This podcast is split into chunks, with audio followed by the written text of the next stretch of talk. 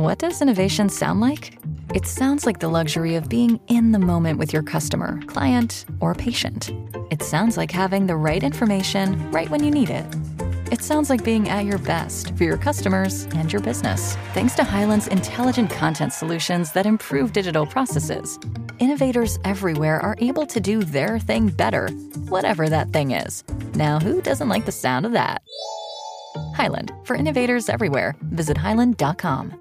This is your invitation to the intersection of versatility and design. Experience the empowering feeling of the Lexus SUVs and some of the best offers of the year on select models at the Invitation to Lexus sales event now for April 1st. Get $750 cash towards the lease of a 2024 NX350 all-wheel drive. Experience amazing at your Lexus dealer. Call 1 800 USA Lexus for important lease cash offer and pricing details. Restrictions apply. Not all customers will qualify. Offer available in the Lexus Eastern area and it's April 1st, 2024.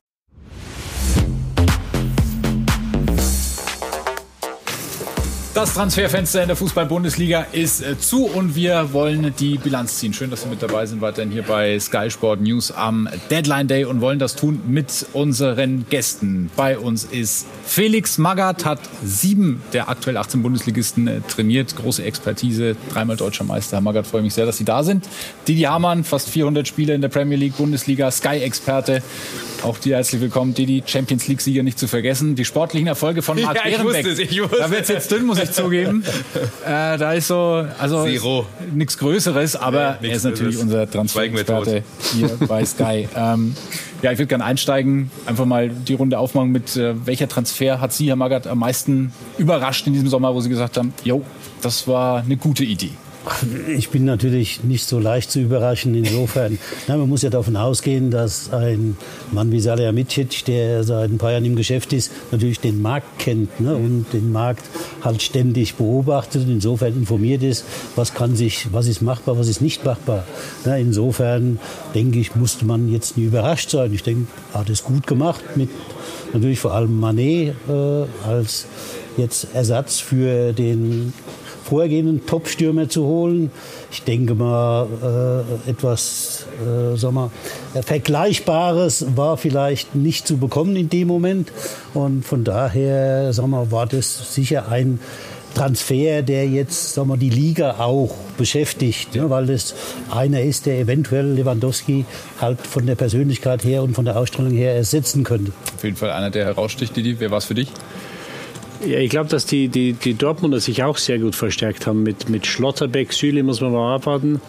Aber vor allem Haller, der jetzt leider äh, diese Erkrankung hat und im Moment nicht spielen kann, der scheint ja auf einem guten Weg zu sein. Ich hoffe, dass wir ihn bald sehen. Ähm, weil ich glaube, dass er Haaland vielleicht nicht ersetzen kann, aber doch einen Großteil der Tore schießen kann, die Haaland erzielt hat. Und ich glaube, dass wir hatten auch Sebastian Kehl bei Sky 90 am Sonntag, der gesagt hat, gegen Ende der Haaland-Zeit ist das den Spielern auch auf die Nerven gegangen, diese ständige Unruhe, diese ständige Theater. Ähm, und deswegen glaube ich, dass sie mit Haller, wenn er hoffentlich bald wieder dabei ist, einen Spieler gefunden haben, der da wunderbar reinpasst. Kann dich noch was überraschen? Immer. äh, und trotzdem, Mané war auch mein Top-Transfer, weil ich aber diesen Spieler liebe. Äh, Haaland und Nunez auch, auch wenn es vielleicht noch nicht gezündet hat und er sich das schon geleistet hat, den Fauxpas. Aber auch Nicht-Transfer ist für mich ein Highlight und zwar Frenkie de Jong. Dass er standgehalten hat, dass er nicht dem Druck ähm, nachgegeben hat. Bei Barcelona sein großer Traum, er wollte immer da spielen. Und wenn man weiß, was im Hintergrund alles abgelaufen ist und wie viel Druck auf ihn ausgeübt wurde, finde ich es dann trotzdem klasse, wenn ein Spieler hart bleibt. Sogar, man hört ja, sein Umfeld hat ihn dazu in die Richtung manchmal auch gedrängt. Also Nicht-Transfer kann auch schön sein. Ja, das werden wir gleich weiter noch ausführen. Es ist auch heute noch viel passiert, über das wir sprechen werden. Das sind unter anderem unsere Themen in der knappen Stunde, die wir gemeinsam verbringen werden. Wir schauen auf die Deals des Tages.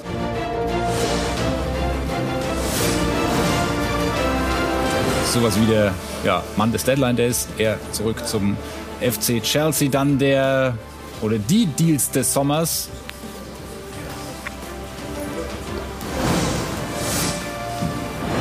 Er war der teuerste. Anthony, der 100 Millionen Mann von Ajax Amsterdam, geht's für ihn zu Manchester United. Auch das, vor allem diesen Geldregen in der Premier League, werden wir ausführlich besprechen. Und schon angerissen die Deals der Bundesliga. Robert Lewandowski, Philipp Kostic, Timo Werner und natürlich er hier, Sadio Mané. werden gleich Thema sein. Und ich habe es angesprochen, auch heute ist noch viel passiert. In äh, Lissabon unter anderem wurde der Julian ausgetauscht. Draxler gegen Weigel. Magath, Sie haben eine ganz besondere Beziehung, behaupte ich jetzt mal, zu Julian Draxler. Er hat unter Ihnen in der Bundesliga debütiert, als Sie beim FC Schalke Trainer waren. Ähm, wie bewerten Sie diesen Schritt für ihn?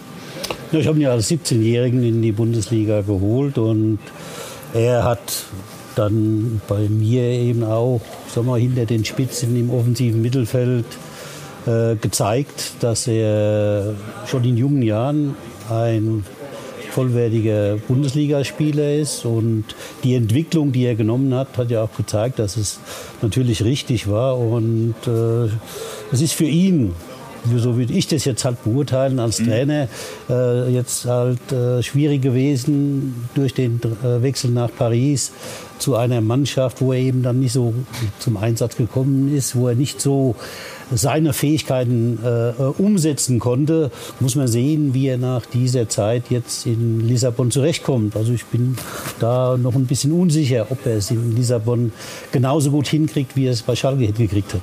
Wie schätzt du so ein, Didi, ähm, seine Chancen vielleicht auch noch auf den WM-Zug aufzuspringen? Ja, die kleine Chance, die vielleicht noch da ist, äh, er muss spielen. Muss er also wenn er da jetzt Tore macht in Lissabon, ähm, dann wird er vielleicht noch mal eine Option, aber er hat natürlich in der Nationalmannschaft auch selten gespielt und wenn er gespielt hat, zu selten überzeugt. Und ähm, er hat den Schritt damals gewagt nach Paris. Ich weiß nicht, ob er das Gefühl hatte oder den Glauben, dass er sich da durchsetzt, weil natürlich äh, es keine Schande ist, dort nicht zu spielen. Aber wenn du natürlich drei Jahre kaum spielst, ähm, das ist nicht innerhalb von drei oder Wochen oder drei Monaten wettzumachen. Deswegen muss man mal schauen, wie es Fitness, äh, wie es mit seiner Fitness steht dass ein talentierter Spieler ist, wissen wir. Ähm, für mich hat er aus seinem Talent oder aus seinen Fähigkeiten zu wenig gemacht ist das so ein bisschen der, der Mario Götze-Weg, den er auch geht. Ne? Jetzt ja, zu Roger Schmidt, der genau. hat äh, Mario Götze in Eindhoven, ich äh, sag jetzt mal hinbekommen, in Anführungszeichen. Schon, ja, in der Liga dann auch. Mal gucken, was Mario Götze jetzt macht. Aber Draxler sehe ich ähnlich. Ich glaube auch, dass er wieder zentral eingesetzt wird. Roger Schmidt wollte ihn haben. Für mich ist bei Draxler so ein bisschen das Problem, letztes Jahr schon die Vertragsverlängerung bei Paris, äh, mhm. weil Pochettino ihn unbedingt behalten wollte, hat darüber hinweggetäuscht, dass er eigentlich keine Chance hat. Und er war ein Jahr zu lang jetzt bei PSG. Ich habe ja immer gesagt, ich hätte ihn gerne in der Bundesliga gesehen, einfach weil er ein Schnäppchen war, weil Paris Hälfte des Gehalts zahlt ähm, und deswegen ähm, er eigentlich für viele Bundesligisten, glaube ich, sogar auch leistbar gewesen wäre. Aber er muss spielen, völlig richtig. Ähm, er hat sich den Platz in der Nationalmannschaft selber verzockt dadurch, dass er bei Paris so lange geblieben ist.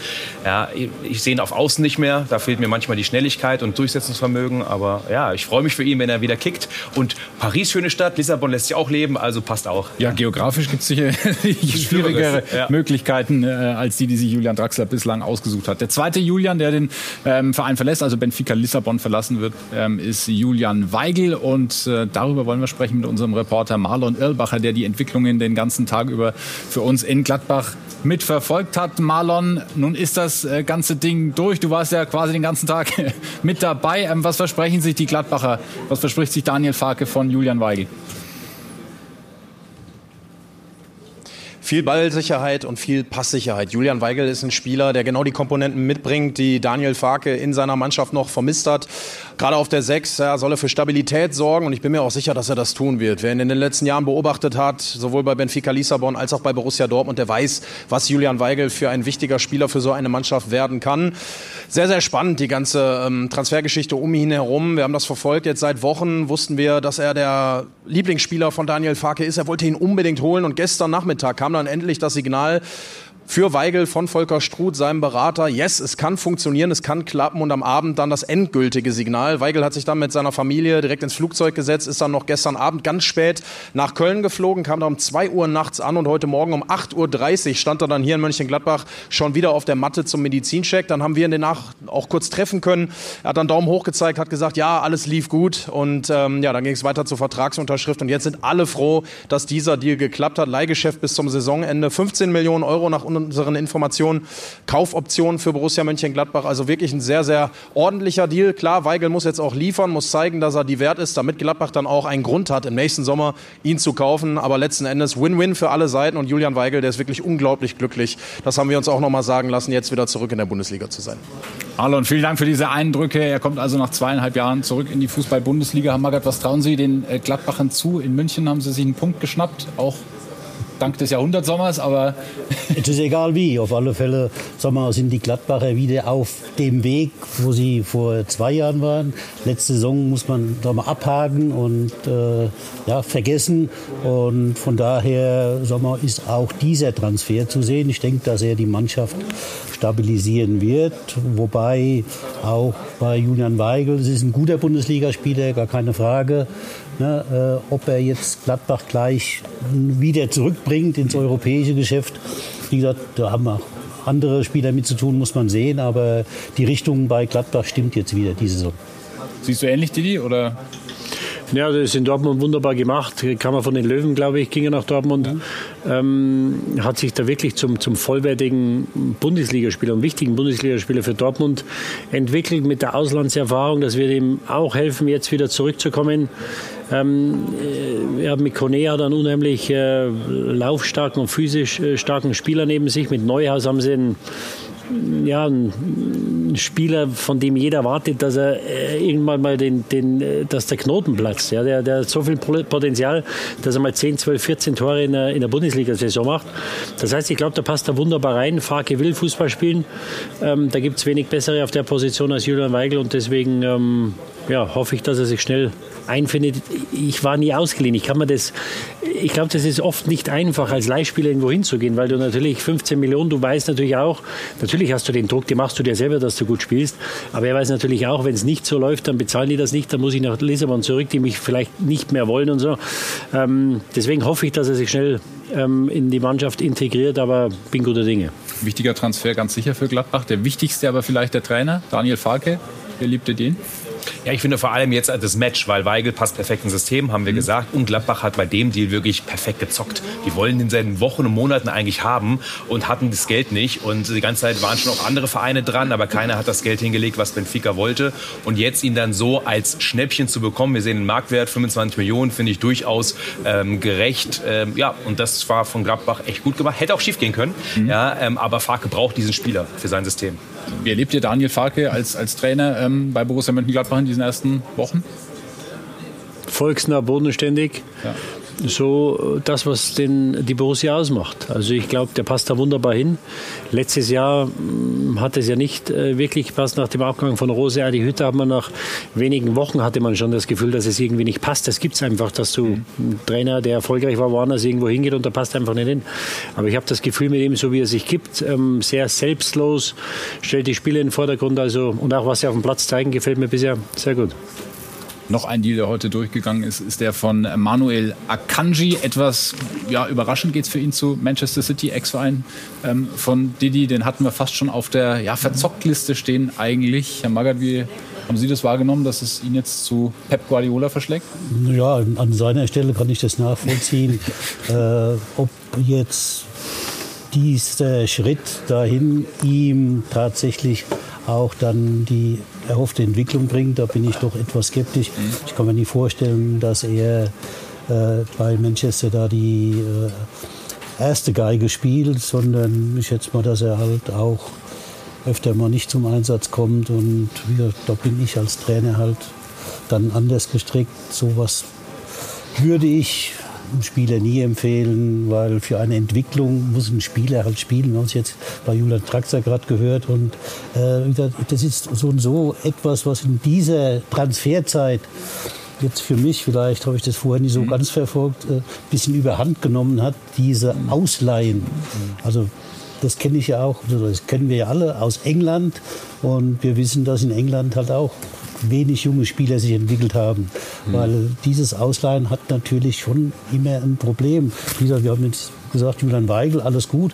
Ja, aber was passiert, wenn Julian Weigel jetzt nach einem Vierteljahr auf einmal ein Angebot ne, sagen wir, von Liverpool bekommt? Sehen Sie, da haben Sie einen Spieler da, der gut ist, weil er ne, Fähigkeiten hat, der der Mannschaft auch was gibt und jetzt muss er sich damit beschäftigen, wechselt er vielleicht nach Liverpool oder nicht. Insofern, ich habe immer versucht und das habe ich als in der Funktion als Manager auch, denke ich, immer durchgehalten, äh, Spieler zu verpflichten, die auch dahin wollten und die auch keine auslaufenden Verträge hatten. Ich habe also immer zugesehen, dass ich, bevor ein Vertrag auslief, auch einen Spieler dann abgegeben habe. So also mit Rakitic zum Beispiel in der Winterpause gemacht. Mhm. Ja, als der das Angebot von Sevilla hatte beim FC Schalke 04. Ich habe ein neues Angebot gemacht, er hat es nicht unterschrieben und da habe ich ihn dann im Winter dann abgegeben. Mhm. Weil na, mir ist es lieber, ich habe Spieler, die wissen, wohin sie gehören. Insofern na, bin ich jetzt kein Freund von Ausleihen. Also das, ich glaube, das ist eine Entwicklung, das ging los vor,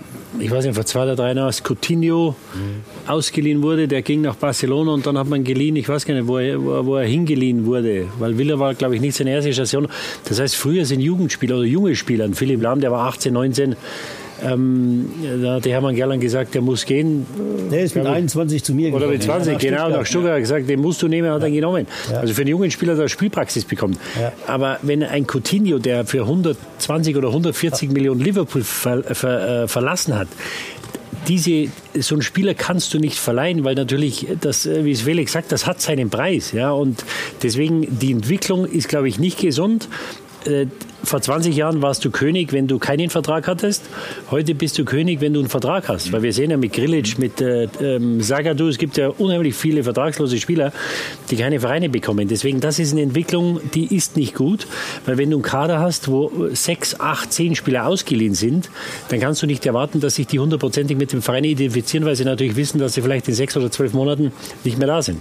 Äh, darf ich kurz ja. mal einhaken, weil äh, bei Philipp Lahm damals habe ich darauf bestanden, als Stuttgart-Verantwortlicher, dass er zwei Jahre ausgeliehen wird, nicht nur ein Jahr. Mhm. Weil ich wollte es nie haben, dass er kommt und gleich schon wieder mit Gedanken an die Rückkehr. Mhm. Insofern Ne, und er ist er zwei Jahre dann, geblieben? Er, er, ist zwei Jahre geblieben, natürlich. Ne. Er hat sich dann im ersten Jahr durchgesetzt und dann ja, hat er seinen Weg gemacht. Insofern, ja, wie nochmal, ich halte nicht viel von Ausleihen ein Jahr. Aber Hängt auch ein bisschen damit zusammen natürlich, dass wenig Geld in manchen Märkten ist, richtig. gerade bei uns auch in Deutschland jetzt, wenn wir vergleichen mit was ja. in der Premier League umgesetzt wird und man hat dann irgendwie wenig Geld und braucht aber noch Spieler ja, und kriegt dann die Schnäppchen, gerade auch wie wild der Transfermarkt in der letzten Woche war, in den letzten Tagen. Das habe ich so auch noch nie erlebt. Also ähm, da sind ja Dinge aufgegangen, die vor ein paar Wochen noch niemand im Blick hatte und da merkt man schon... Zum Beispiel?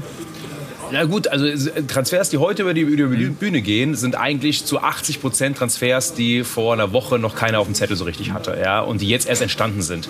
Und man merkt ja, VfB Stuttgart Stürmersuche, Gerassi mhm. wird's jetzt, ja, und man hat einen Plan gehabt. Zirkse war Top-Target Nummer eins. Auf einmal war er weg, ja, man kam in der zeitlich in die Bredouille, weil Kalajdzic noch nicht weg war. Und dann kommt man dazu, dass man Spieler, die man vorbereitet hat, aber wo man noch gar nicht so weit war, ähm, holen will oder muss. Und man hat ja immer beim VfB gesagt, vielleicht holen wir auch niemand. Die wussten ganz genau, sie müssen jemand holen. Haben aber sich die Hintertür offen gelassen, wenn es nicht klappt, dass man sagen kann, naja, so schlecht sind wir ja gar nicht aufgestellt. Ja, Gerassi, wir sehen ihn hier der neue dann beim VfB. Eine Personalie, ich glaube, das war die meistdiskutierte in der Sendung bei uns, Cristiano Ronaldo, könnte ich mir vorstellen. ähm, Magath, wie haben Sie das Ganze verfolgt? Der wollte oder will immer noch weg. In England ist bis 0 Uhr Transferfenster. Ja, es ja, das wird aber sehr schwer. Ja, ist sportlich, aber... Ich glaube, in die Türkei kann er noch, glaube also es gibt ja verschiedene Transferperioden. Ne? Bei ja. Türkei, die sind noch eine Woche länger dran oder so. Wie haben Sie das ganze ähm, Wechseltheater oder eben nicht stattfindende Wechseltheater um ihn miterlebt? Naja, es ist jetzt jetzt irgendwie, wie soll ich sagen, unschön halt. Ja. Ne? So ein Spieler wie Ronaldo, der da bei einem Club jetzt ist, wo er eigentlich nie hin will, wo er weg will, äh, das ja irgendwie ne, passt Haben Sie so einen Spieler gerne im Kader? Wenn Sie wissen, eigentlich will der, eigentlich will der hier gar nicht sein? Na, schauen Sie, jetzt bin ich da der verkehrte Ansprechpartner. Ich bin jetzt nicht ein Freund von Spielern wie Ronaldo. Mhm. Ich bin mehr ein Freund wie von Spielern wie Didi Hamann. äh, denn äh, er, sag mal, äh, hat eine Mannschaft geprägt, weil er eben nur auf Abschluss gespielt hat. Ne, er war ein toller Abschlussspieler oder ist er noch. Ne, der Abschluss rechts, links, Kopfball, ne, da war er fantastisch, aber er hat sich dann nie so ins Spiel eingebracht. Und äh, von daher, na, sag mal, bin ich jetzt nicht unbedingt sag mal, Freund von ihm. Aber wie gesagt, das hat er jetzt nie verdient. Ne, dass zum Ende seiner großartigen Karriere, der, der fantastischen Karriere, dass er dann so irgendwo zwischen den Seilen hängt. Wie siehst du das Ganze? Du hast im, äh, in der Bilanz vom Wintertransferfenster hast du gesagt, United ist mindestens drei bis fünf Jahre von der Meisterschaft in England weg. Hat sich da irgendwas geändert an deiner Meinung, seit Den Haag da ist? Nicht wirklich. Also wenn man den Saisonstart sieht, äh, haben, glaube ich, in den letzten zehn Jahren am meisten Geld ausgegeben, über eine Milliarde, mhm. seit Ferguson weg ist. Und ähm, ja, es ist schon fast tragisch. Also ich hoffe, dass die ganzen Geschichten in der Zeitung äh, deswegen spreche ich darüber mit Marc auch nicht, dass nur die Hälfte stimmt. Weil wenn der, wenn der Berater von Ronaldo den da überall anbietet wie Sauerbier, das ist ja schon fast tragisch. Der war, ich weiß nicht, fünf oder sechs Mal Weltfußballer, hat die Champions League gewonnen mit Real, viermal hintereinander mit, mit Manchester. Also was er geleistet hat, das wird es wahrscheinlich so schnell nicht wieder geben. Und deswegen hoffe ich, dass man irgendwie da eine Lösung findet. Und wenn er da nicht sein will, da kann man immer auflösen. Ich verstehe dann auch ihn nicht, äh, Dortmund war anscheinend eine Option. Also ich jetzt, er wollte es anscheinend machen, wenn man dem Glauben schenkt. Ich verstehe, warum sie Dortmunder nicht gemacht haben. Für ein Jahr den Ronaldo dahin zu holen, da, da wäre ein, ein Hype eingesetzt, Ronaldo in der Bundesliga zu sehen. Und ob Modest jetzt die Tore schießt, da muss man mal abwarten, weil äh, der ist auch nicht mehr der Jüngste und nicht mehr der Schnellste. Also das wäre eine, eine, eine äh, Lösung gewesen, die hätte ich sehr sympathisch gefunden. Das wäre eine nationale Lösung gewesen. sympathisch, ja. Ich glaube aber die Argumente genauso, warum der FC Bayern sich dagegen entschieden hat, weil sich alles fokussiert. Also wenn, wenn Ronaldo in die Bundesliga käme, da reden wir ja ein Jahr lang nur über den. Aber das haben wir jetzt über Haaland gemacht. Stimmt, aber Ronaldo wäre noch mal nochmal aufs Oben drauf. Und was du sagst, das, äh, das verstehe ich. Ähm, die meisten Geschichten von dem Anbieten stimmen. Ob Anbieten das richtige Wort ist, weiß ich nicht, weil das ja nur Markt, hm. normal, ja. Markt normal ist. Aber ähm, das verstehe ich wiederum nicht. Ronaldo sagt seinem Berater, Jorge Mendes, bring mich hier weg. Ich will hier nicht mehr spielen. Ich finde, er ist da richtig aufgehoben. Er hat das Niveau, er kann diese Mannschaft den Stempel aufdrücken, aber das ist ungefähr sein Ding. Mhm. Ähm, jetzt, wenn er irgendwie nach Neapel geht oder zurück zu Sporting oder einfach nur Hauptsache weg, das ist eigentlich ihm nicht würdig. Mhm. Und deswegen hat der Berater ist losmarschiert und hat ihn schon angeboten oder ruft an, wie sieht's aus? Was ist euer Plan? Ja? Und trotzdem, dass die Meldungen rauskommen und er fast schon ein bisschen vorgeführt wird, das wird ihm dann nicht gerecht und das sehe ich auch sehr kritisch. Ja, also kein, äh, nichts gegen die, den BVB. Ich, ich, liebe die Dortmunder und ich, was die gemacht haben, ist, ist hervorragend. Aber wenn dann die Dortmunder dem äh, oder selbst die Dortmunder dem Ronaldo absagen, das, das muss man sich mal vorstellen. Wenn das vor einem Jahr jemand gesagt hätte, dann hätte ich gesagt, du bist wahnsinnig. Mhm. Natürlich würden die würden sich das anhören, würden schauen, was sie machen können. Und wenn ich jetzt höre Neapel und das, da gibt es wahrscheinlich auch andere oder, oder Vereine, die nicht den Stellenwert des BVB haben und wenn die dann absagen, ähm, also das ist eine Situation, das, das ist, ist ungut. Aber die, die 30 Millionen netto, selbst wenn er nur 20 netto bekommt, ja, also was ist das maximale Gehalt bei Dortmund? Way drunter. Und deswegen alleine das im Gehaltsgefüge einer Mannschaft, ja, selbst wenn er auf 10 Millionen netto verzichtet, also das wirbelt so viel durcheinander. Ich finde, man kann es ja. einfach nicht machen. Nein, aber wenn er das verdienen will, dann braucht den Dortmund gar nicht anrufen. Das muss ja der Berater auch wissen. Also da, da macht auch der Berater seinen Job nicht richtig. Jetzt kann man sagen, der hat die letzten 15 Jahre mit ihm alles okay oder richtig gemacht. Aber wenn ich nicht bereit bin, für ein 20 Prozent oder 30 Prozent, was auch immer, dessen zu spielen, was ich in Manchester verdiene, ja, dann verstehe ich nicht, warum ich in Dortmund anrufe, weil natürlich klar ist, dass die das nicht bezahlen können. Gut, schauen Sie, äh, vor jetzt mehr als zehn Jahren habe ich mal einen Spieler zu Schalke 04 geholt. Der war auch gar nicht so schlecht gewesen von Real Madrid. Ja. Ne, also es war nie Ronaldo, aber Raoul war nicht. Hat, bitte, Raoul hat funktioniert. Hat man auch gekannt. Ja. Und es war ja im Grunde auch so eine ähnliche Situation. Der ist ja eine Ikone in Spanien. Der war ja nur Real Madrid. Und äh, als ich das zum ersten Mal hörte, habe ich auch gedacht, lass mich in Ruhe, Blödsinn, das macht er nicht. Und dann habe ich überlegt, wenn der noch mal spielen will, und dann bleibt für ihn eigentlich nur die Bundesliga. Ne? Der, der, konnte von, also in der Spanien konnte so und so nie wechseln. Mhm. Ne? Und in Italien, da hätten sie ihn kaputt getreten vielleicht. Und in England ja ähnlich. Da ist ja viel zu viel körperlicher Einsatz. Also insofern, wenn er weiterspielen, und das wollte er ja, dann konnte er eigentlich nur in die Bundesliga. Und natürlich hat er Schalke 04 gut getan, so einen Spieler zu haben. Das kann man. Und äh, natürlich hätte er auch, oder der hat dann auch jetzt nur von Schalke so viel bekommen wie andere Spieler. Aber das hätte gar keine Rolle gespielt. Der hat so gestrahlt, so geleuchtet und der war so ein toller Typ. Da, da, haben alle, auch die Mitspieler davon profitiert. Mhm. Deswegen glaube ich, bin ich auf seiner Seite, dass Ronaldo auch Dortmund gut getan hätte, der Liga sowieso und dass den Mitspielern auch der Spieler gut getan hätte. Das ist ja, was man ihnen immer, immer abspricht, diese, diese Siegermentalität oder dieses daran Glauben, ja, dass man die Bayern jetzt irgendwann mal vom Sockel stoßen kann. Oh. Und, und, und, und einfach mal dem zuzuschauen, wenn du da die jungen Spieler hast, diesen ähm, die, die, Jungen, die sie haben, diese talentierten Spieler, Adeyemi kommt jetzt, wenn der mal sieht, wie der trainiert, wie er sich vorbereitet aufs Training, was er im Training macht, was er nach dem Training macht, wie er auf seinen Körper achtet.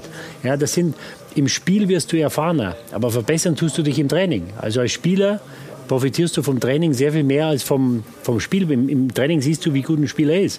Und das wäre, ähm, also ich weiß nicht, wie intensiv Sie sich damit beschäftigt das haben. Das wäre jetzt spannend zu wissen, ob, ob Sie gleich von vornherein gesagt haben, nee, wollen wir gar nicht drüber reden. Nein, man, man checkt das, also wir hören schon gecheckt, genauso wie der, wie mhm. FC Bayern das gecheckt hat. Ne? Aber dann geht es ja schon um die Zahlen, dann geht es darum, was steckt dahinter, was macht es mit der gesamten Mannschaft, mit dem Kader, mit der Gehaltsstruktur. Und dann haben beide Vereine in Deutschland, BVB und Bayern, sich schon sehr schnell dagegen entschieden. Aber ich verstehe äh, die, die, absolut die Meinung, die Argumente.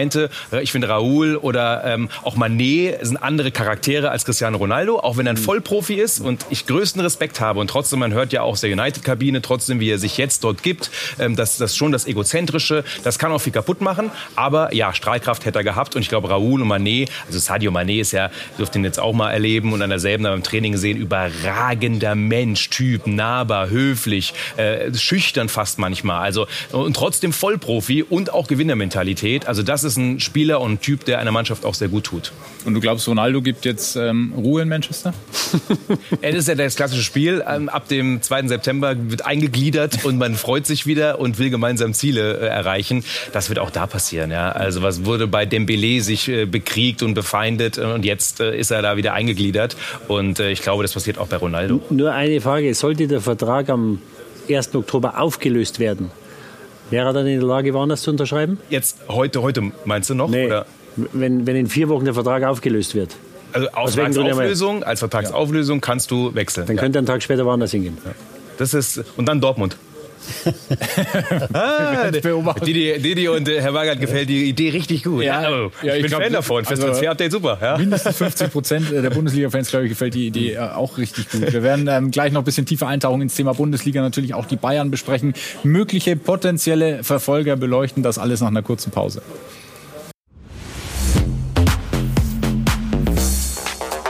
Toller Spieler. Zurück bei der Deadline Day Bilanz und hier wird weiter diskutiert, warum Cristiano Ronaldo denn doch eigentlich ganz gut zu Borussia Dortmund passen würde. Wir wollen uns aber auch ein bisschen um die Bayern kümmern, die einen ja, starken Transfersommer hingelegt haben, so fast die einhellige Meinung. Sadio Mané, Matthijs de Ligt, Gravenberg, Masraoui, Tell, das sind die fünf großen Namen, die geholt wurden in diesem Sommer. Amagat, wie hat Hassan Salihamidzic seinen Job gemacht in diesem Sommer? Tja, es gibt verschiedene Betrachtungsweisen. äh, er ist begeistert, aber nein, objektiv hat er ihn natürlich auch sehr gut gemacht, gar keine Frage. Äh, aber ich sehe aber wieder, wieder als Trainer eben eine Problematik. Na, er hat jetzt viele Spiele, er hat jetzt sehr viele gute Spiele, er hat vielleicht auch äh, klasse Spiele, aber er hat auch Spiele, die sich halt auch entwickeln müssen. Mhm. Und wie eine Entwicklung halt dann vorwärts gehen soll, wenn ein Spieler, keine Ahnung, nur alle, sagen wir überspitzt gesagt, alle 14 Tage spielt, da bin ich halt skeptisch. Und insofern, sagen wir, äh, äh, sie haben sehr gut von den Spielern her transferiert. Aber wie das jetzt, wie gesagt, sich entwickelt und ob sich das dann so entwickelt, wie sie es gerne hätten, da bin ich noch nicht davon überzeugt. Siehst du das auch so kritisch? Ja, also, also vom Kader, dass sie eine tolle Mannschaft, einen tollen Kader haben, das, das wussten wir vor der Saison. So spielen sie auch bis hierher. Ja. Aber du kannst natürlich auch zu viele Spieler haben. Und wenn man sich mal die Bank, jetzt haben wir gestern zwei, drei gespielt, die wahrscheinlich am Samstag nicht spielen werden. Wenn man sich mal die Bank anschaut, die musst du alle bei Laune halten. Und ähm, das ist eine große Aufgabe, wie es Felix sagt. Ein, ein Tell, ein Musiala, die, die müssen spielen. Ob man jetzt ein Delicht holen muss für 67 oder 70 Millionen, äh, lasse ich mal dahingestellt. Also ich bin da vorsichtig, weil die ganzen Spieler, die ja damals aus dieser guten Ajax-Mannschaft gewechselt sind, ähm, Sieg, ähm, Delicht, Van de Beek, De Jong, äh, haben sich alle nicht durchgesetzt. Das muss man ganz klar sagen. Die sind alle, äh, De Jong sollte jetzt aus Barcelona weg, Van de Beek wurde nach Everton ausgeliehen, hat den da gespielt und Ziyech hat sich in Chelsea auch nicht durchgesetzt. Das heißt, die, die Spieler, die damals aus dieser Mannschaft gingen, Von denen hat sich keiner durchgesetzt und das muss man bei Delicht natürlich auch sagen bei Juventus. Deswegen, ob man das Geld für ihn bezahlen muss, lasse ich mal dahingestellt. Aber du musst das jetzt natürlich äh, moderieren. Jetzt kommt Goretzka wieder zurück. Und ähm, das wird eine, da brauchst du Fingerspitzengefühl, da brauchst du ja, ein Gespür dafür. Und im Moment läuft alles wunderbar, aber ich äh, lass uns mal in vier, sechs, acht Wochen sprechen ein, Kader, ein 1A-Kader mit Sternchen, hat Lothar Matthäus äh, auf skysport.de geschrieben in seiner Kolumne, hat, hat Hasan Salihamidzic, Julian Nagelsmann da zur Verfügung gestellt. Ähm, macht das auch nochmal Druck auf den Trainer? Ja, total. Das und genau das ist jetzt die Frage. Ne? Also er braucht jetzt diese Rotation leid. Er darf nicht zu viel rotieren, aber er muss immer so diese ein, zwei, drei Jungs auswechseln. Er muss sie bei Laune halten. Er muss Probleme, wie zum Beispiel Leroy Sané, klein halten. Der muss die Leistung bringen. Bringt er jetzt gerade, trainiert auch gut. Ähm, der Licht muss funktionieren. Also das ist, das ist klar. Nach Lukas Hernandez darf nicht noch ein Innenverteidiger Innenverteidiger, der viel Geld gekostet hat, nicht, nicht komplett durch die Decke gehen. Also der Willig muss funktionieren. Ich finde, ihn richtig zu holen, vielleicht einen Tacken zu teuer, bin ich bei Didi. Aber Chelsea wollte ihn. Ich finde, er hat auch die Mentalität, er hat die Aggressivität, er hat die Spieleröffnung, er bringt sehr viel mit.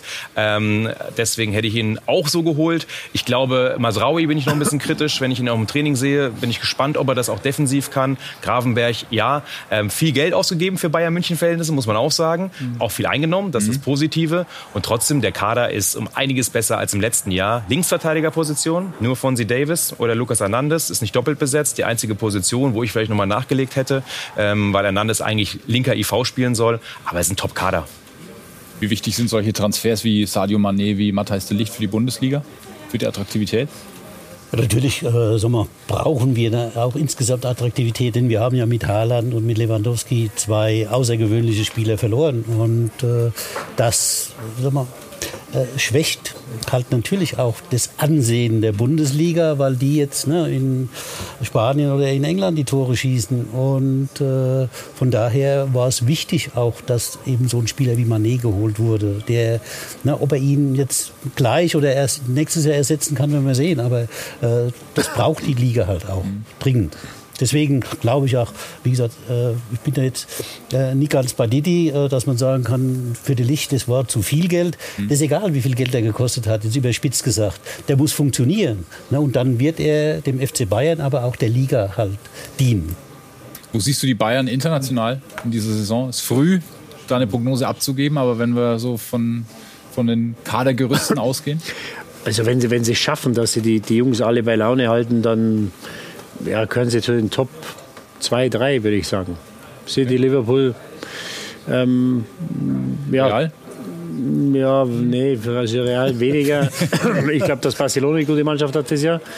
Aber äh, was mir missfallen hat, war, dass äh, viele ja nur darüber sprechen, wer Zweiter wird in der Gruppe. Mhm. Und Inter hat letztes Jahr zu Hause gegen Liverpool ein super Spiel gemacht, 2-0 verloren, 1-0 geführt in Liverpool und dann unberechtigterweise äh, Alexis Sanchez zur Platzverweis verloren. Das heißt, die hatten die Liverpool am Rande eines Ausscheidens. Barcelona wissen wir, die haben sich wunderbar verstärkt, haben Lewandowski jetzt einen Stürmer vorne, der Tore machen wird, die haben eine tolle Mannschaft. Also ich glaube, dass die Bayern die Gruppe nicht schwerer hätten treffen können. Also für mich ist das, äh, wenn, wenn die Leute sprechen, ja, letzte 16 geht's los, im, im Januar oder wann auch immer oder im Februar jetzt mit der WM, also die Gruppe, die hat in sich. Und das erste ist in Mailand, dann spielst du zu Hause gegen Barcelona. Ähm, das ist Dann schwer. Ist weiß hart. man, wo man steht. Absolut. Aber genau daran wird der FC Bayern und auch Nagelsmann jetzt gemessen. Also man muss ins Halbfinale. Ähm, alles andere wäre jetzt schwierig. Ähm, auch dann wird es, glaube ich, irgendwann eng für, für Nagelsmann, auch wenn er viel Ablösesumme gekostet hat. Und das ist eigentlich jetzt bei dem Kader, bei dem was investiert wurde, bei der letzten Saison mit zu wenig Titeln ähm, und vor allem auch der Champions League-Saison muss das Halbfinale her. Und eigentlich ist jetzt erstmal der Weg geebnet dafür. Gibt es einen Meisterkampf in der Bundesliga oder wird das, wird, wird das früh entschieden sein? Ja, gut. Die Bayern werden meistens mit sich kämpfen, mit der Aufstellung. Aber also, ob da im Moment wie gesagt, jemand noch ist, äh, wie gesagt, wenn Borussia Dortmund es gewagt hätte mit Ronaldo, dann hätte ich gesagt, hoppla, im Moment, ne, da könnte was passieren. Aber so ne, glaube ich halt, dass insgesamt der Mut in der Liga fehlt. Sind die zu schüchtern, die Konkurrenten? Ja, ja. Aus meiner Sicht schon lange. Ja. Ne, Man hört kaum irgendjemand, der da fordernd auftritt, sondern alle sind so mit ihrer Position zufrieden. Dortmund weiß, sie kommen in die Champions League, also ist alles gut. ne. Die Leipziger sind natürlich auch zufrieden, wenn sie Champions League spielen. Und von daher, Gladbach ist zufrieden, Leverkusen, sind alle zufrieden. also wer soll da noch Meister werden? Fehlt ja auch so einer, der mal auf den Tisch schaut und sagt, ja, wir greifen in diesem Jahr die Bayern an? Wegen mir müssen sie das gar nicht machen, aber sie es zeigen. Ja. Und natürlich waren sie sehr dominant die ersten Wochen, aber man hat ja gesehen, auch wenn äh, der Sommer da alles gehalten hat, das brauchst du halt in München. Und dass die, die Gefahr, die ich sehe, wenn sie ihre Spiele 4 und 5 gewinnen, dass die Mannschaften wieder nach München kommen und sagen, wenn wir hier 2-0 verlieren, ist alles gut, lass uns schnell wieder nach Hause fahren. Ja, also dieses, und deswegen haben, glaube ich, die Gladbacher schon der ganzen Liga einen Gefallen getan letzte Woche, ähm, weil sie gezeigt haben, egal wie, dass man den Bayern Punkte nehmen kann. Und die Bayern werden nicht jede Woche vier und fünf Tore schießen. Und äh, wenn wir eine spannende Liga wollen, dann, wenn die Dortmunder morgen gewinnen sollten gegen Hoffenheim, dann sind sie erstmal vor den Bayern. So, und dann fahren sie an die alte Försterei und die haben im Moment, glaube ich, vor niemandem Angst. Ja, und dann schauen wir uns das mal an. Also ähm, es werden noch äh, andere Aufgaben kommen und, und sie spielen natürlich im Moment hervorragend. Aber es wird nicht die ganze Saison über so sein, weil dann wirst du mal wechseln müssen, dann wird sich mal einer verletzen. Ähm, und dann, ja, die, die Saison ist lang. Deswegen, ich wäre da vorsichtig, ich sehe mal einen Zweikampf. Ich hoffe es, im Moment sieht es nicht so aus, aber auf der anderen Seite würde es mich auch nicht überraschen. Aber nur ein Zweikampf, was mit RB Leipzig so vom Kader her, von den Namen, die im Kader stecken, müssten die doch auch die Ambition haben, da ganz oben anzugreifen, oder? Auch gut verstärkt. Äh, Diallo ähm, jetzt noch, dann David Raum. Und Guardiol hat heute verlängert. Ja, zu, zu Nagelsmann-Zeiten hat man ja immer noch gesagt, äh, ne, er will Meister werden. Das war so das, dieses Nagelsmann-Selbstverständnis. Äh, das kommt auch immer ein bisschen auf den auf individuellen Charakter an. Und trotzdem, die Bayern ist eine andere Liga, komplett. Ähm, ich finde aber, dass Dortmund jetzt sich sehr gut verstärkt hat. Haaland weg, ja, aber Stotterbeck, Süle, Adeyemi, Salih Özcan passt für mich perfekt rein, wenn er jetzt erstmal kommt. Und die müssen den Anspruch haben, da, da an dem Thron zu sägen. Ähm, muss man nicht formulieren, aber da bin ich bei Didi, muss man zeigen. Und ja, auch ohne Haaland. Aber Borussia Dortmund könnte theoretisch mit den Möglichkeiten, auch mit der jetzigen Transferstrategie, deutscher Meister werden. Wie sehen Sie RB Leipzig auch mit ähm, der, der Rückholaktion von Timo Werner? Ist das was, was Sie als Trainer befürworten, Spieler zurückzuholen? Ich bin ja auch mal wieder zurückgegangen, wo ich herkam. Das ist immer eine schwierige Situation. Also das würde ich, wie gesagt, vermeiden, wenn es geht. Insofern, ob Timo Werner glücklich wird, dass er da wieder zurückgegangen ist, da bin ich auch noch skeptisch, das will ich erst mal sehen, ob mhm. das so funktioniert. Weil es ändert sich halt jedes Jahr immer irgendetwas. Ne? Und man kann nicht mehr davon ausgehen, dass es so ist, wie es vorher mal gewesen ist. Und von daher äh, sage ich auch, die haben sich jetzt auch gut verstärkt, die Leipziger. Und äh, trotzdem sehe ich noch nicht, dass es äh, reichen würde, äh, äh, wirklich anzugreifen, wobei Leipzig halt in sag mal, einen Lauf kommen kann. Ne? So wie sie äh, im Grunde letztes Jahr auch nach dem Trainerwechsel ja auf einmal ne, richtig Schwung gekriegt haben. Ja, Und wenn es ne, mal einen Lauf dann gibt, dann ist nichts unmöglich. Mhm. Wie seht ihr Leverkusen? Ähm, schwieriger Saisonstart, um es vorsichtig zu formulieren. Callum Hudson-Odoi jetzt zu, äh, dazugeholt? Mhm unser Maskottchen aus der Sendung, der hat uns jahrelang begleitet. Immer haben wir ihn in die Bundesliga gequatscht quasi und immer ist es knapp We Wegen dem gibt es wahrscheinlich ja, das Sozialfenster. Ja. ja. Wir haben schon darüber gesprochen vorhin. Ich, ich, mag den Spieler von den Fähigkeiten her. Die Frage ist, was bringt er wirklich äh, auf, auf, auf den Rasen? Ich finde Leverkusen eine gute Mannschaft. Also mhm. ähm, jetzt äh, Raum hätten sie gar nicht holen, äh, Raum Gosens Raum holen dürfen. Trotzdem Linksverteidiger mit Bakker Singgraven finde ich schon eine schwierige Position. Aber Marc, wir haben gerade Probleme mit deinem Mikrofon, höre ich gerade aus der Regie. Wir holen Marc gleich zurück, versuchen die Technikprobleme ja. zu beheben. Die Antwort zu Callum hat es nur doll bitte merken, damit die Zuschauer auch hören. Ähm, wir gehen ein Stück weiter und ähm, wir haben die, die Vereine besprochen, die vielleicht äh, in der oberen Tabellenregion zu erwarten sind. Wer könnte überraschen in dieser Bundesliga-Saison? Wir haben mit Union Berlin den Tabellenzweiten jemanden, ich hätte ihn so nicht auf dem Zettel gehabt, aber Ja gut, die Unioner, die machen eine super Arbeit, gar keine Frage. Die sind solide, aber die bleiben auch solide. Von daher äh, kann ich mir gar nicht vorstellen, dass sie jetzt überraschen. aber sie haben auch wieder jetzt sehr gut transferiert. Die haben ja auch wieder zwei wichtige Spieler verloren und trotzdem. Ja, aber viel Bewegung im Kader, ja. Äh, sind sie halt stabil. Sie ändern ihre Struktur ja nicht. Mhm. Die Mannschaft bleibt bei ihrer Struktur und äh, sie wechseln ja auch nicht so viel. Auch der jetzige Trainer wechselt ja, äh, sagen wir, immer überschaubar und dann immer wieder, sagen wir, ähnlich oder gleich. Ja. Und von daher, sagen wir, äh, ist es ja ein anderer äh, Ansatz als jetzt Bayern München. Ne? Da, da wird nicht so viel getauscht. Deswegen ist die Mannschaft eben auch eingespielt. Ne, dann, wenn man eben eine Truppe hat mit den Spielern, die immer wieder zusammen sind, dann ne, spielt sich oder ergibt sich dann auch zwangsläufig die Kompaktheit, weil die Spieler untereinander wissen, wie der andere sich verhält. Und deswegen, glaube ich, haben Sie, genau wie auch die äh, Freiburger, eine Stabilität, die die anderen Vereine auch bei München nicht hat. Das wäre jetzt mal eine Frage gewesen. Ist äh, Union Berlin, äh, laufen die den Freiburgern den Rang ab, so als, als Underdog, als Verein, der immer auf Understatement macht?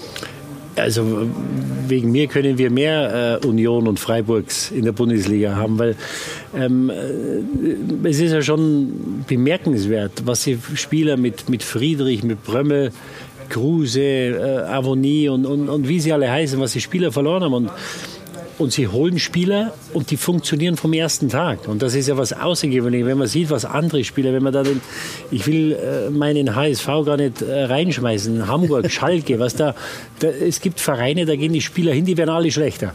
Hm. Und dort gehen Spieler hin, da werden alle besser. Das heißt, die haben eine, eine gewachsene Struktur. Da hat der Trainer das hundertprozentige äh, Vertrauen der Vereinsführung.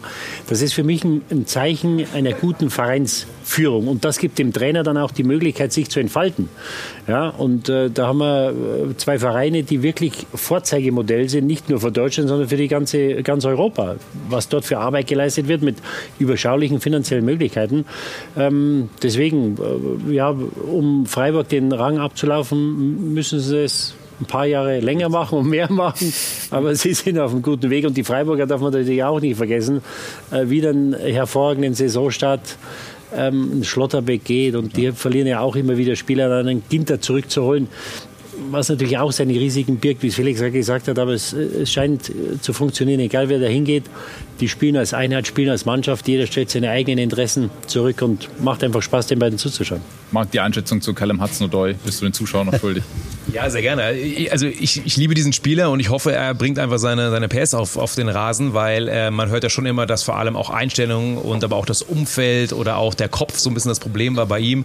Aber nicht umsonst wollte ihn Hassan Salihamidzic unbedingt zum FC Bayern holen. Letztes Jahr am Deadline Day wollte ihn Dortmund unbedingt ausleihen. Hätte Tuchel nicht No gesagt, wäre er in Dortmund gelandet. Also äh, bisher hat er leider noch nicht funktioniert. Wir haben uns darüber unterhalten, hat schon viele Spiele gemacht, ist lange in der ersten Mannschaft bei Chelsea und trotzdem den Durchbruch nicht geschafft. Mhm. Und ich finde Leverkusen eine gute Mannschaft. Wenn Wirtz zurückkommt, ja, einfach wichtig, äh, da fertig zentral. Draxler war meine Idee immer für zentral noch, um ihn, um Wirtz vielleicht jetzt aktuell so ein bisschen ähm, zu ersetzen. Ähm, aber Leverkusen wird kommen. Äh, die bleiben nicht irgendwo da unten. Vier Spieltage sind durch, das Transferfenster ist zu. Um wen, um welchen Verein muss man sich in der Bundesliga Sorgen machen? Welcher Verein muss sich Sorgen machen? Ich hätte fast gesagt, die üblich Verdächtigen, also ne, die im Moment jetzt nach dem Start äh, unten mit dabei sind, wie Bochum, ja, Schalke, gut, die Augsburger hören das nicht so gerne, aber die könnten, ne, wieder die Augsburger müssen ja äh, äh, nur wissen, es läuft eine Saison immer nicht normal, sondern es läuft auch manchmal ein bisschen äh, unglücklich mit Verletzungen ne, oder äh, wieder was so vielleicht gar nicht so beachtet wird, ist ja der Spielplan. Ne, und ne, man kann schon mal Pech haben, dass wir ausgerechnet sagen wir, in einer Saison fünfmal gegen Mannschaften spielt, die gerade den Trainer gewechselt haben. Mhm. Ne, und dann ist das Leben dann schon schwerer. Deswegen, äh, ne, also glaube ich, dass Augsburg auch wieder mit zu tun hat und äh, die Schalke die machen jetzt auch nicht so den allerbesten Eindruck. Also ich glaube, da von den genannten sind schon, die spielen alle eine Rolle, wenn es darum geht, nächstes Jahr wieder in der zweiten Liga zu sein. Was ist mit der Hertha, die dank ihrer Hilfe noch mit dabei ah, Die habe ich jetzt vergessen. ja, die Hertha, äh, gut, wie gesagt, ich äh, verfolge es natürlich mit einem Auge und äh, drücke Freddy die Daumen. Äh, er ist ja, na, ich glaube auch, dass er sich im Sturm doch deutlich verstärkt haben, dass sie besser geworden sind. Äh, und dennoch ne, äh, muss man Sorgen haben, denn äh, ne, Sie sagen jetzt zwar immer, Sie haben gut gespielt, aber ich sage immer auch meinen Spielern, dass es gibt das Schlimmste, was es gibt, ist gut spielen und verlieren. Bochum, Schalke, Hertha. Sonst noch Vereine, die. Ja, Augsburg. Meine Augsburg habe ich ja wieder äh, hingetippt. Also ich glaube, für die Augsburger wird es schwer ich glaube, dass die Hertha zwei finden wird, die sie hinter sich lassen. Auch wenn sie im Moment in Zauscher spielen, ist glaube ich am Wochenende in Augsburg. Also das ist am fünften Spieltag ist das schon ein richtiger äh, ja, ich möchte nicht sagen Abstiegsknaller, aber ja. das ist natürlich, äh, die, die Hertha hat bisher schwere Spiele gehabt.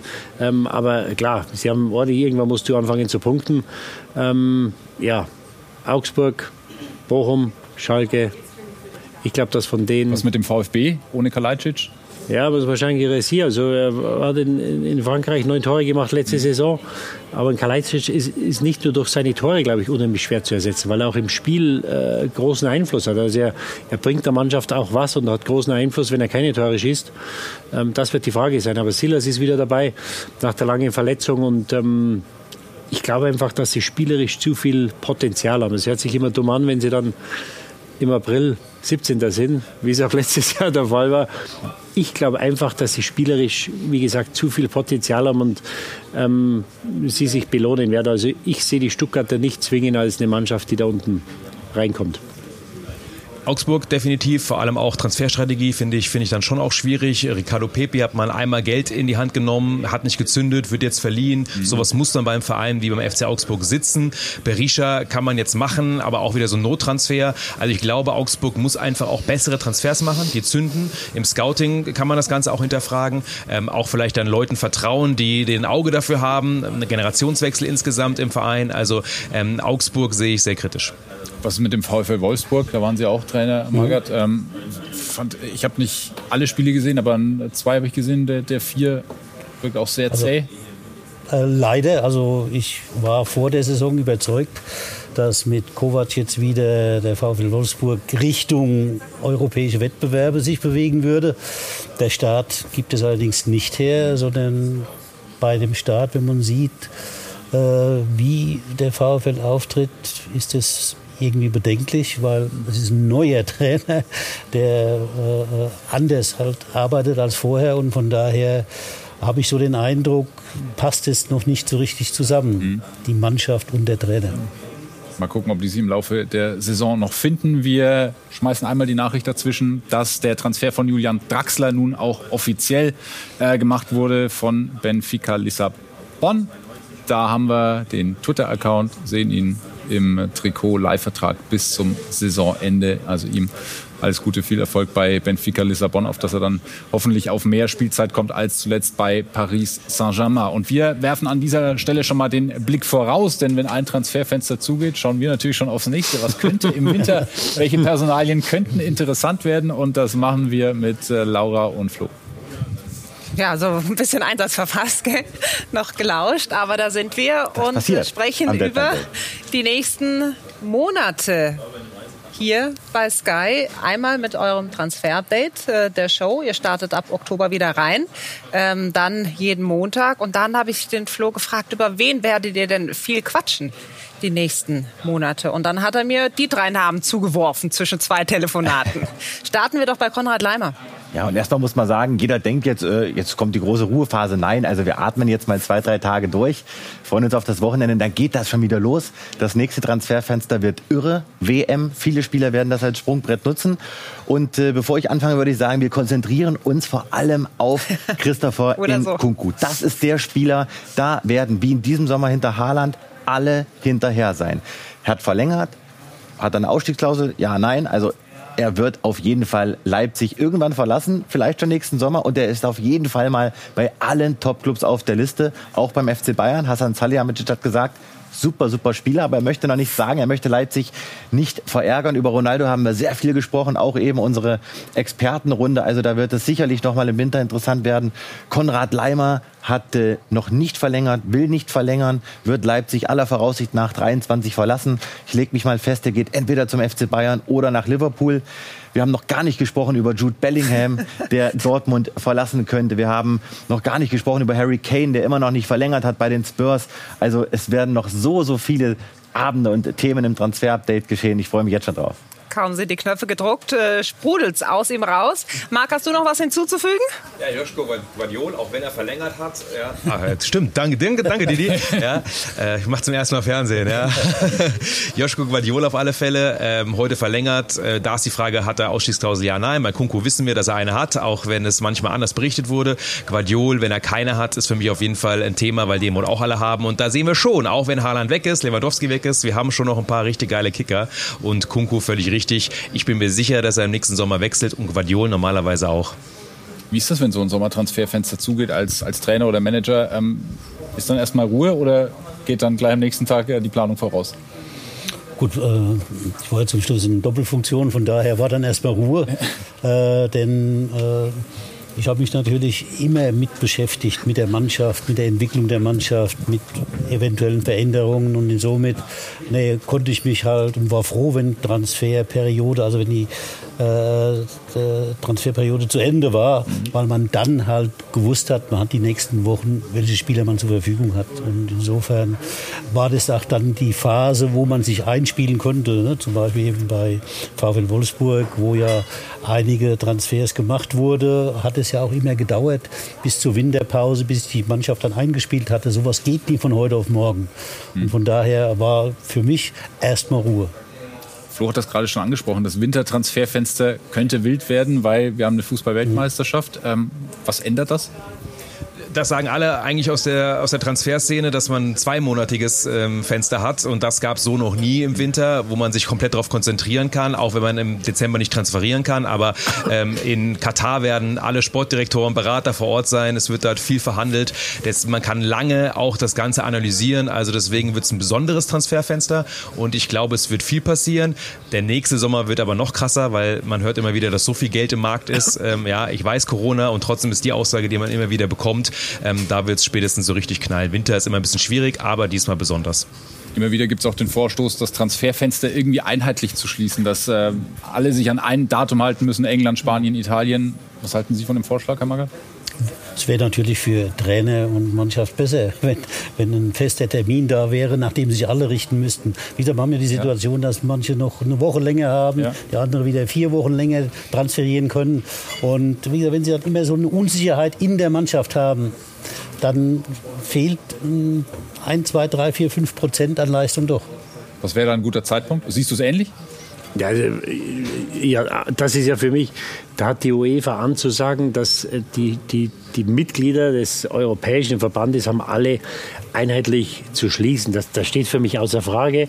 Und was natürlich auch ein Unding ist, dass wir jetzt vier oder fünf Spiele gespielt haben und das Transferfenster immer noch auf ist. Also hm. ähm, wir sprechen, das ist ja äh, Wettbewerbsverzerrung par excellence. Es kann sein, dass du in, in, der Saison dreimal gegen Ronaldo oder gegen Messi oder gegen äh, äh wen auch immer spielst. Ja, es ist ja so. Kann, du spielst die Woche gegen äh, gegen Haaland und wenn es dumm geht, spielst du nächste Woche wieder gegen ihn.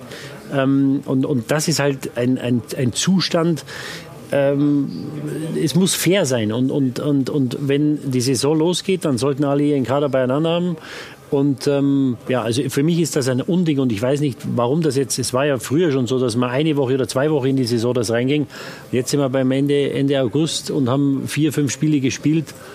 Also für mich ist das ein Unding. Aber euch ist das wahrscheinlich recht, weil ihr umso länger das Fenster, umso so. öfter kann der Marc hier sitzen. Eben. Ähm, ich, ich will auch mal Urlaub haben zwischendrin, aber ja. ja. Nein, aber ich bin bei dir, die, die fairer wäre es. Spannender ist es, glaube ich, jetzt. Also für alle, die das ja. betrachten. Und Vereine sehen es ja auch manchmal so. Trainer vielleicht natürlich eher, sie, sie, wollen die Mannschaft beisammen haben, aber insgesamt nachlegen, ja, nach Verletzungen oder ähm, es passieren ja auch Dinge, die sonst nicht passiert wären. Also bei Leverkusen hätte nie bei Robin Gosens angefragt, ja, wenn sie nicht so in die Saison gestartet wären. Ja, aber die passieren in vier Wochen auch. Also dann, dann, dann könnten wir theoretisch sagen, dann machen wir das ganze Jahr Transferfenster. Was, das ist eine super Idee. Ja, aber, aber, es ist halt jetzt so. Ja, wenn es zu wäre, dann könnten sie nichts mehr machen. Ja. Und dann ist es halt so. Das ist dann Pech, das ist Schicksal, dann ist es halt so. Weil es werden sich auch äh, morgen Spieler verletzen und dann sagen sie, um Gottes Willen, hätten wir doch was gemacht. Nee, äh, es, ist, es ist halt dann so. Und ähm, das hat ja nichts damit zu tun, wann das Transferfenster schließt. Aber, aber dass es so weit in die Saison reingeht, ähm, ist für mich äh, keine, keine gute Idee. Ja, und vor allem einheitlich schließen in Europa, das genau. muss man hinbekommen. Also das ist ja auch keine Hexerei. Das ist eine schöne Diskussion, die nehmen wir mit ins nächste Transferfenster. Vielen Dank für den Besuch. Ganz ja, Transferfenster ja. war der Vorschlag von Didi Hamann. ja, Mann. ja. Und äh, Marc, vielen Dank für diese ganze, für dieses ganze Fenster, was wir hier mit äh, Transfer Update die Show durchgezogen haben. Äh, uns hat es riesen Spaß gemacht. Ich hoffe, Ihnen auch. Und ähm, wir konnten natürlich jetzt nicht alle Transfers hier beleuchten. Alles gibt es auf skysport.de. Da gibt es einen Live-Blog, was sich den Tag über getan hat. Und jetzt geht hier noch weiter, denn in England und Italien geht ja noch was.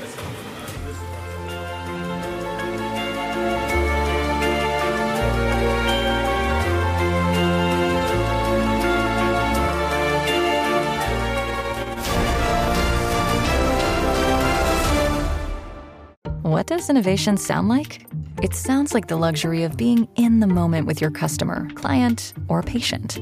It sounds like having the right information right when you need it it sounds like being at your best for your customers and your business. Thanks to Highland's intelligent content solutions that improve digital processes, innovators everywhere are able to do their thing better, whatever that thing is. Now, who doesn't like the sound of that? Highland, for innovators everywhere, visit highland.com.